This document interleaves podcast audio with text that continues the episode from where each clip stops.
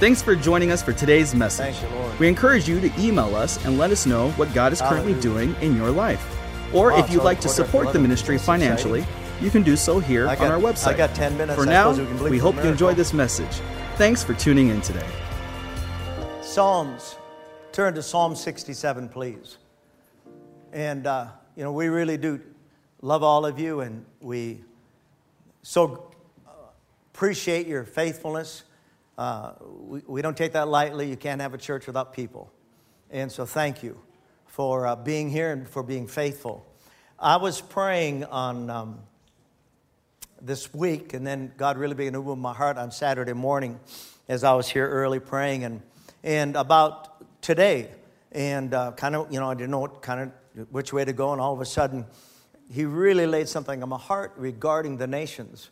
And uh, Vicki was praying some of that today earlier, and the songs that we were singing were uh, just, just really, God just let me know that this is something that He is wanting us to pray about because it's something He wants to do. Psalm 67, I'll just move a few scriptures here. We'll go to the book of Jonah, and then we're going to pray. In Psalm 67, here's what the psalmist said God be merciful. Everybody say that. Amen. Now say it like you mean it. Amen.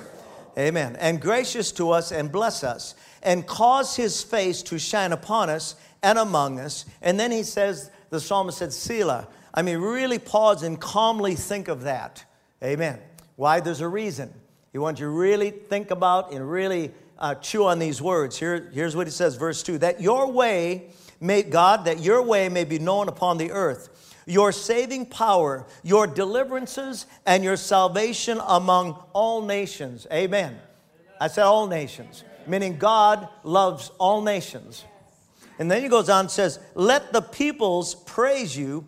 Uh, uh, praise you, turn away from their idols and give thanks to you, O God. Let all the peoples or the nations praise and give thanks to, to you. Oh, let the nations be glad and sing for joy, for you will judge the peoples fairly and guide, lead, or drive the nations upon the earth. And then he ends with Selah. Pause and calmly think about this. So, God, here in the book of Psalms 67, he was, uh, he was telling people that he has a plan of salvation for the world um, because he loves the world. His whole purpose of coming was to bring redemption or eternal life to a world that was lost and going, uh, go, being separated for eternity from God.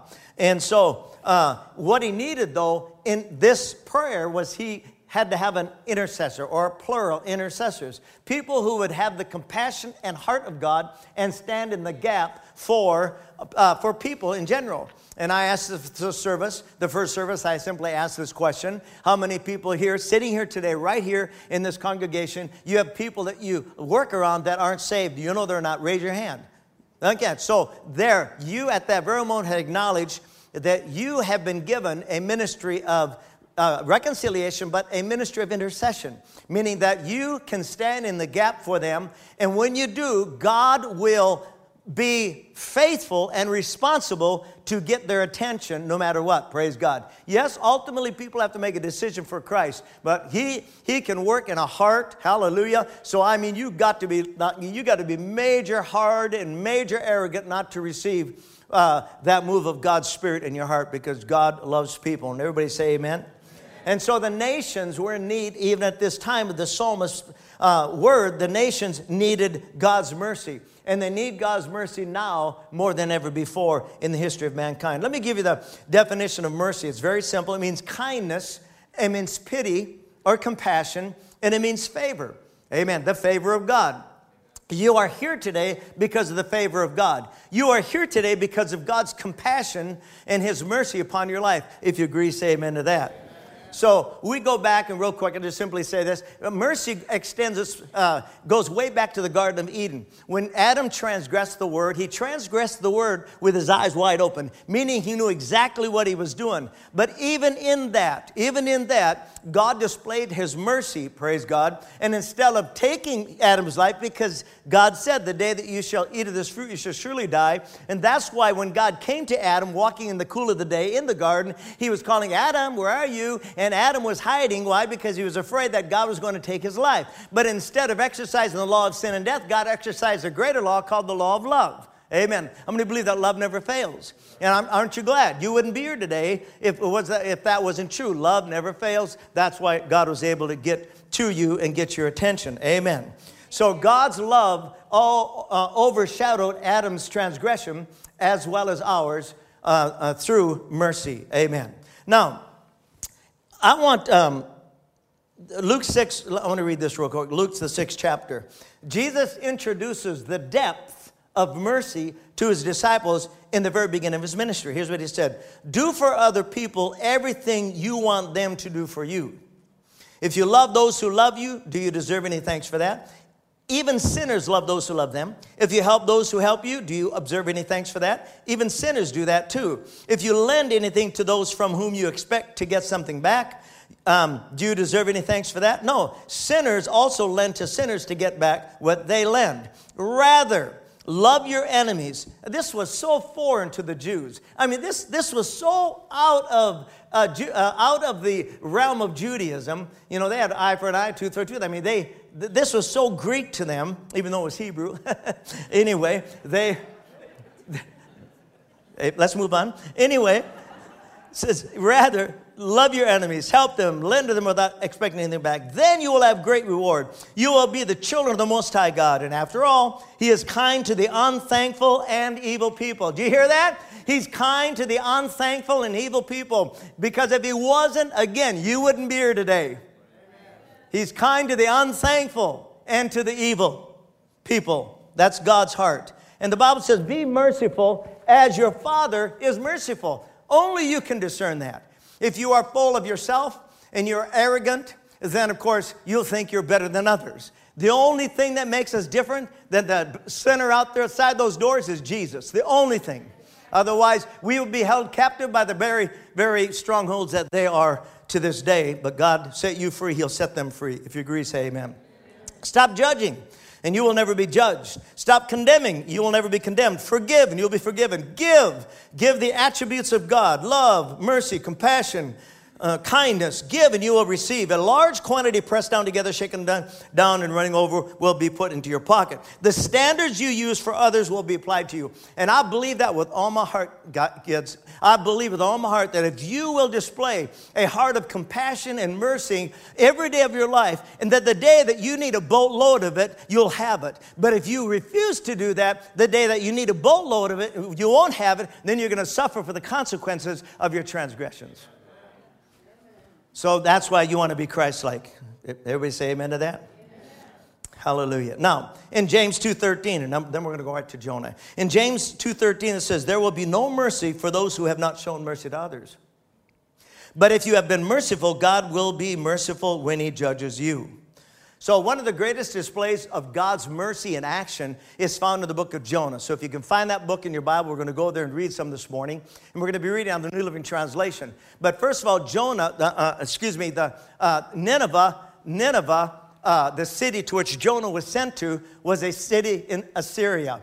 And they were Assyrians, they weren't Jews. They didn't have any covenant with God, and they were in trouble. They were exceedingly wicked, exceedingly wretched. They sacrificed their babies uh, on the altar, uh, just like we do today through abortion. They, they, they were immoral, they were corrupt, they were full of idolatry. And it was so bad that Jonah and every other Jew obviously had the same attitude that they couldn't stand these stinking people and wanted to see them destroyed.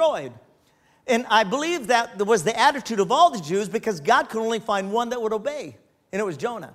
And of course, you'll see here what happened uh, to him. And I'm, I'm reading out of the. Um, uh, I'm reading out of the New Living Translation, and it's up here for you to follow along with me. So the Lord gave this message to Jonah, son of uh, uh, Amittai. Uh, uh, uh, these names are amazing. Get up and go to the great city of Nineveh. Listen to this. Announce my judgment against it because I have seen how wicked its people are. But Jonah got up and went in the opposite direction to get away from the Lord. And he went down to the port of Joppa where he found a ship leaving for Tarshish. He bought a ticket and went on board, hoping to escape from the Lord by sailing to Tarshish.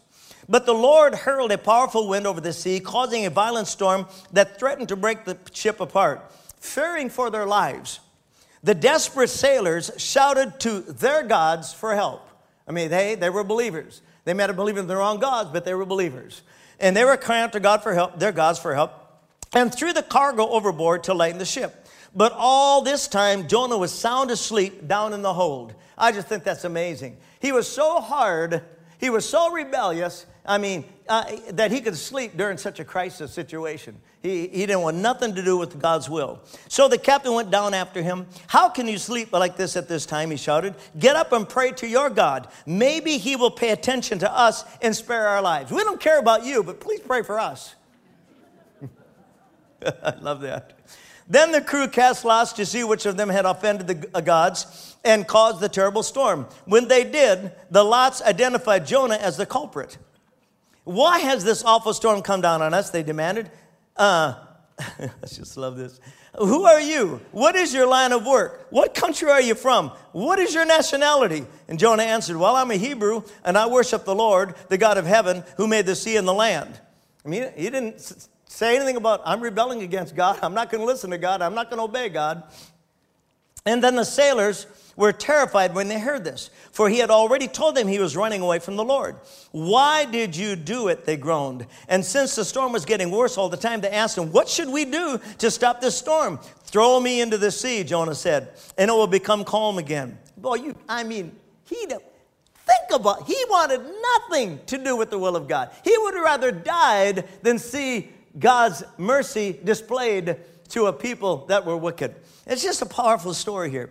And he says, and uh, so throw me overboard and things will be fine. And I know that this terrible storm was all my fault. Instead, the sailors rowed even harder to get the ship to the land, but the stormy sea was too violent for them and they couldn't make it. Then they cried out to the Lord, Jonah's God. They cried out. Our gods haven't been answering, but we're going to try we're going to try Jonah's God. I just love these things. And they cried out to the Lord, Jonah's God. Oh Lord, they pleaded, don't make us die for this man's sin, and don't hold us responsible for his death. Oh Lord, you have sent the storm upon him for your good reasons. Then the sailors picked up Jonah, threw him all over into the raging sea, and the storm stopped at once. The sailors were awestruck by the Lord's great power, and they offered him a sacrifice and vowed to, and vowed to serve him. Hallelujah. All the heathen sailors got saved. Isn't that cool? Well, I think it's cool. I don't know. Now the Lord had arranged for a great fish to swallow Jonah, and Jonah was inside the belly for three days and three nights. And I said this earlier, but it's true. This is, an, this is right here is a parallel of that Jesus dying and going to hell to pay the price for our eternal damnation. He was in the belly of the earth for three days and three nights. Uh, so, chapter two, I love this. First three words. Then Jonah prayed. I, think it would have been better if they'd have prayed before that. Then Jonah prayed to the Lord, his God, from inside the fish. He said, I cried out to the Lord in my great trouble, and he answered me, and I called, uh, and I called to you from the land of the dead, and Lord, you heard me. You threw me into the ocean depths, and I sank down to the heart of the sea. The mighty waters engulfed me. I was buried beneath your wild and stormy waves. Then I said, O Lord, you have driven me from, the, from your presence, yet I will look once more toward your holy temple. I sank beneath the waves, and the waters closed over me. Seaweed wrapped itself around my head. I sank down to the very roots of the mountains, very roots of the, the very depths of the mountains. That's how deep the Lord went for us. Uh, suffering for our transgressions. I was imprisoned in the earth, whose gates locked shut. How for how long?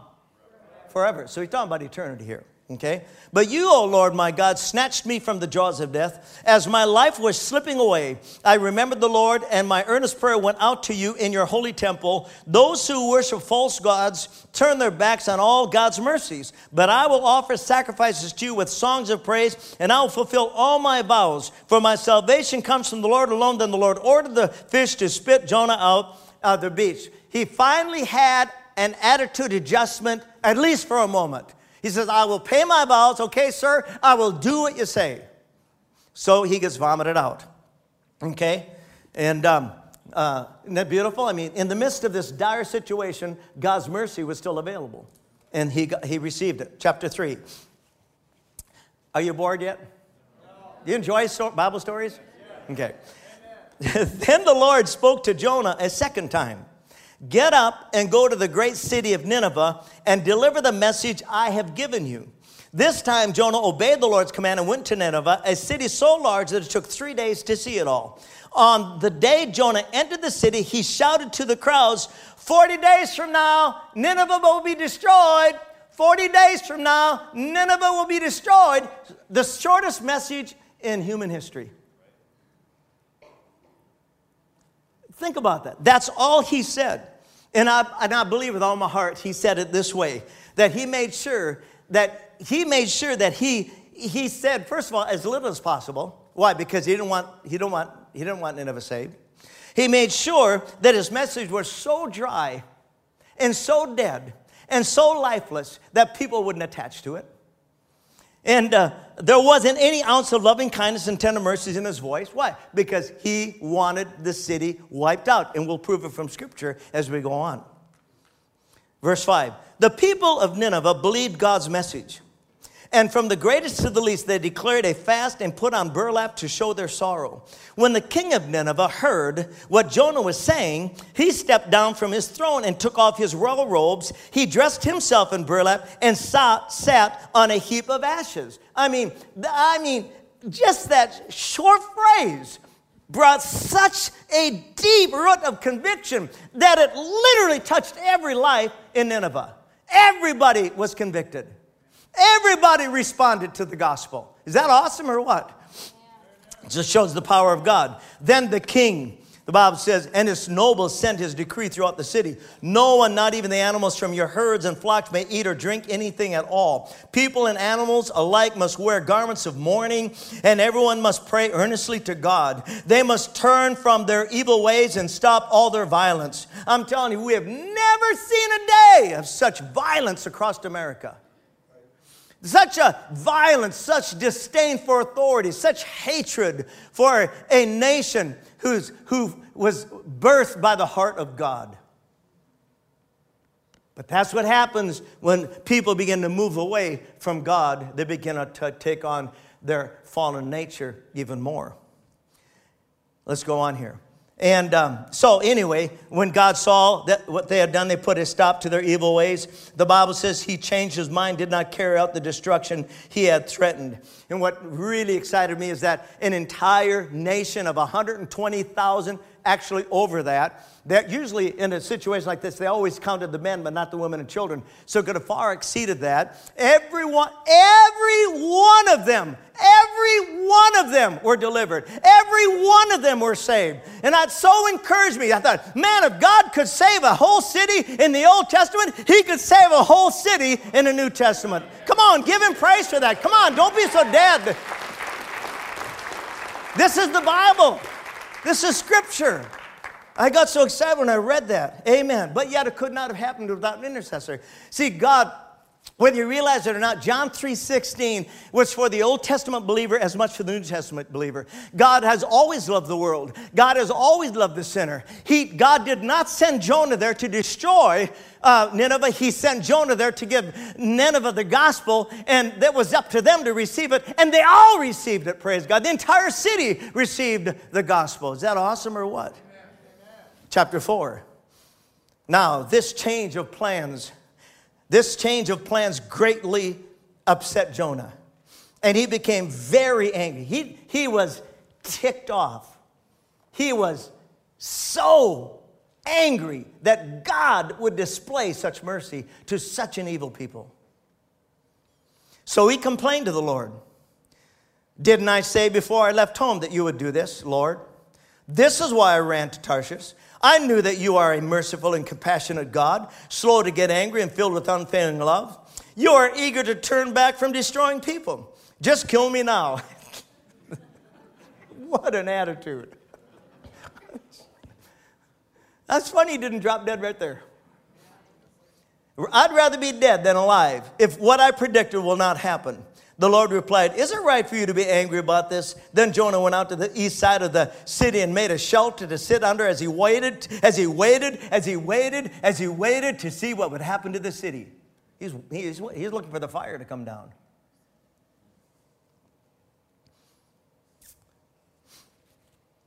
And the Lord God arranged for a leafy plant to grow there, And soon it spread its broad leaves over Jonah's head, shading him from the sun. Oh, this eased his discomfort or his misery. And Jonah was very grateful to the plant, for the plant. But God also arranged a worm. The next morning at dawn, the worm ate through the stem of the plant so that it withered away. Just, oh, God, you got such a sense of humor. And as the sun grew hot, God arranged for a scorching east wind to blow on Jonah. The sun beat down on his head until he grew faint and wished to die. Death is certainly better than living like this, he explained. Well, he was there he, by his own choice. And then God said to Jonah, Is it right for you to be angry because the plant died? Yes, Jonah retorted, even angry enough to die. Then the Lord said, You feel sorry about the plant, though you did nothing to put it there. It came quickly and it died quickly. But Nineveh has more than 120,000 people living in spiritual darkness, not to mention all the animals. Shouldn't I feel sorry for such a great city? What a story. It ends there. We don't know what happened to Jonah.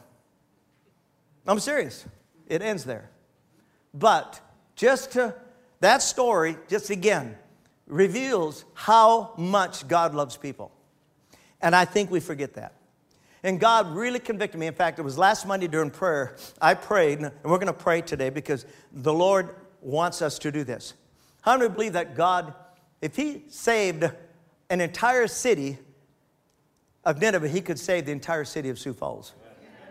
the entire city of Dallas, wherever you're from, right? Any place you're from, all God is looking for is an intercessor, someone who will cry out to God on behalf of the wicked people, because God loves sinners, whether we like to admit it or not. And we should because we're saved because of it.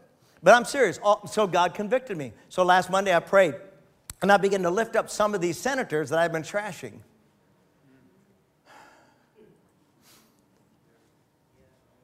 I got to read this one scripture real here, here and then, then we're going to pray because it ties in with this. In fact, turn the, the, the um, up there in the booth, 1 Timothy 2, 1 through 6, out of the Passion Bible. I want to read that. Okay. the Passion Bible, pray for all. Pray for, okay. Pray for all men, women, and I put women, with all forms of prayers and requests as you intercede with intense passion.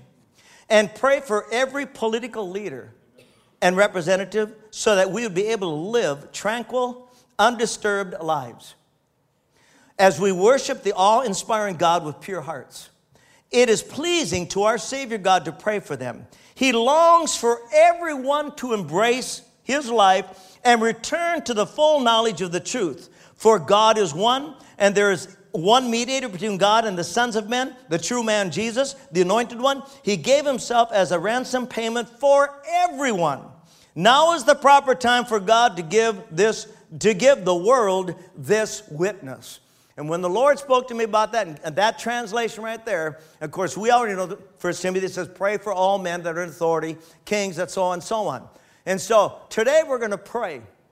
This is this is not going to be this is not going to be the service for you. This is going to be the service for everybody outside this, this, this uh, uh, service this morning. So I want you to stand.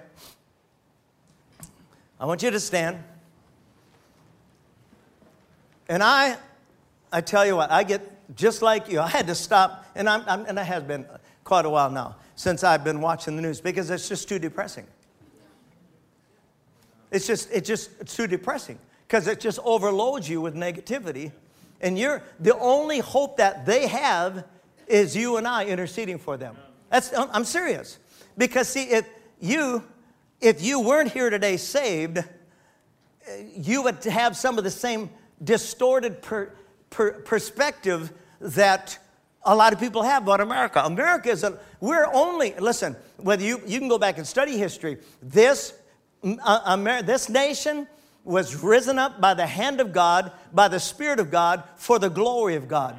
And though, now I don't know what it's recently, but they said back in the 80s or 70s, 90% of the, of, uh, 90% of the missionaries around the world came from America. So that's why there's such an attack. The devil hates this nation. But he, just like Jonah, he can't do nothing about it if people will pray. He cannot stop the effect of the prayers of the saints. And we got to stop belly aching and start praying. Yes, of course, I want th- things in my own mind. I got how things are figured out because I want greater liberties for my children and my grandchildren. Because, you know, the Bible says if the wicked rule, the people mourn. But if the righteous rule, the people rejoice. Now, that can mean many different things. But all I want to know, all I want right now is for God to move upon America uh, because we need a move of God's Spirit in America. Uh, we, more than we need a move of God's Spirit in our nation. We don't need a political party. We need a move of God in our nation. We need to put Christ back on the throne of our hearts and lives and pray for the nation. We got to stop this stuff. We got to stop the nonsense. Between now and the election, we got to put that in the hands of God. We just have to pray for a divine visitation of His Spirit. Um, uh, and if we, if we see that, everything will be just fine. I said, everything will be just fine. Praise God. I mean, no matter. No matter who gets, everything will be just fine because the church is going to keep going and keep growing until Jesus returns. Can I have an amen? Bow your head for a moment. We're going to do this first, real quick. And when I say quick, I want you to respond. I don't want you to sit there and uh, um, I want you to respond as, as urgently as you can with this. I'm going to ask you if any of you, and you just, you know, for different reasons, warfare, pressure, that you've kind of, you've kind of been moving away from God instead of toward God. But today you want to make a recommitment to your walk with God. Just lift your hand. I'll pray for you. Anybody like that? You got to have courage to lift your hand. I spent more time at the altar when I was young. Thank you. Uh, and uh, thank you. I appreciate all of your honesty. Father, I just pray right now for these precious ones, God. Every one of us here, right now, God, we commit and consecrate our hearts to you today. And God, even as you displayed such depths of mercy, Father, to, to this city, uh, Nineveh, that you'll display that same measure of mercy to us that are here today. Now, everybody lift your hands and thank Him. God, thank you. There's not a day that goes by that we don't need your mercy. And Father, thank you that we understand that as we give mercy away, God, we can receive the abundance of it back into our lives. Father, thank you for forgiveness. Thank you for restoration. Thank you for hearing the cry of the hearts that are here today. In Jesus' precious name. Now let's give him praise. Amen. Now, Father, right now, now if you know how to pray, I know this belief service and uh, for welcoming our guests, thank you, but we do pray in the Spirit.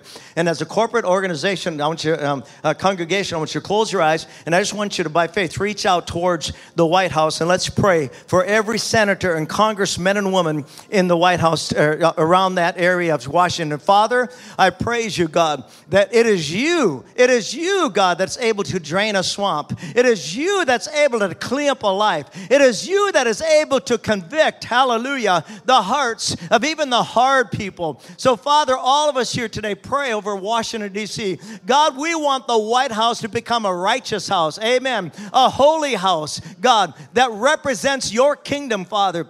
And Lord, it is your kingdom. Your kingdom come. Your will be done on earth as it is in heaven. But God, we ask you to penetrate the hearts of men and women, God, that don't know you, Lord, in the House and the Senate, God. May there be a divine revival among the believers in Washington, D.C., God, that it would spread like a wildfire, hallelujah, throughout, God, the House and the Senate, God, and those in leadership, God, in Washington, D.C. We pray, God, for the leadership even in our own state, that God, there be a mighty move of your spirit that that we could turn that abortion curse around and God stop that murdering in our state, even in our nation, God. Oh, be merciful to our nation. Everybody ask God, be merciful to our nation. God, we believe you can save a city, we believe you can save a nation. But God, we pray over our city. Father, we stepped upon this soil 39 years ago, believing that we could make a difference in a community. And right now, every one of us release our faith and petition you a mighty move of your spirit, hallelujah, from the, this whole entire community and all the small cities around here, God. Oh, God, move by your spirit. You do it, Father, and we'll be careful to give you all the glory, honor, and praise. Now, everyone give him praise. We give you praise. We give you praise. In the name of Jesus Christ, we pray. Thank you for listening to today's message. We'd love for you to join us for our Sunday morning services at 8:30 and 10:30. We also have a midweek service on Wednesday nights from 7 to 8. Thanks again for listening. Have a great day.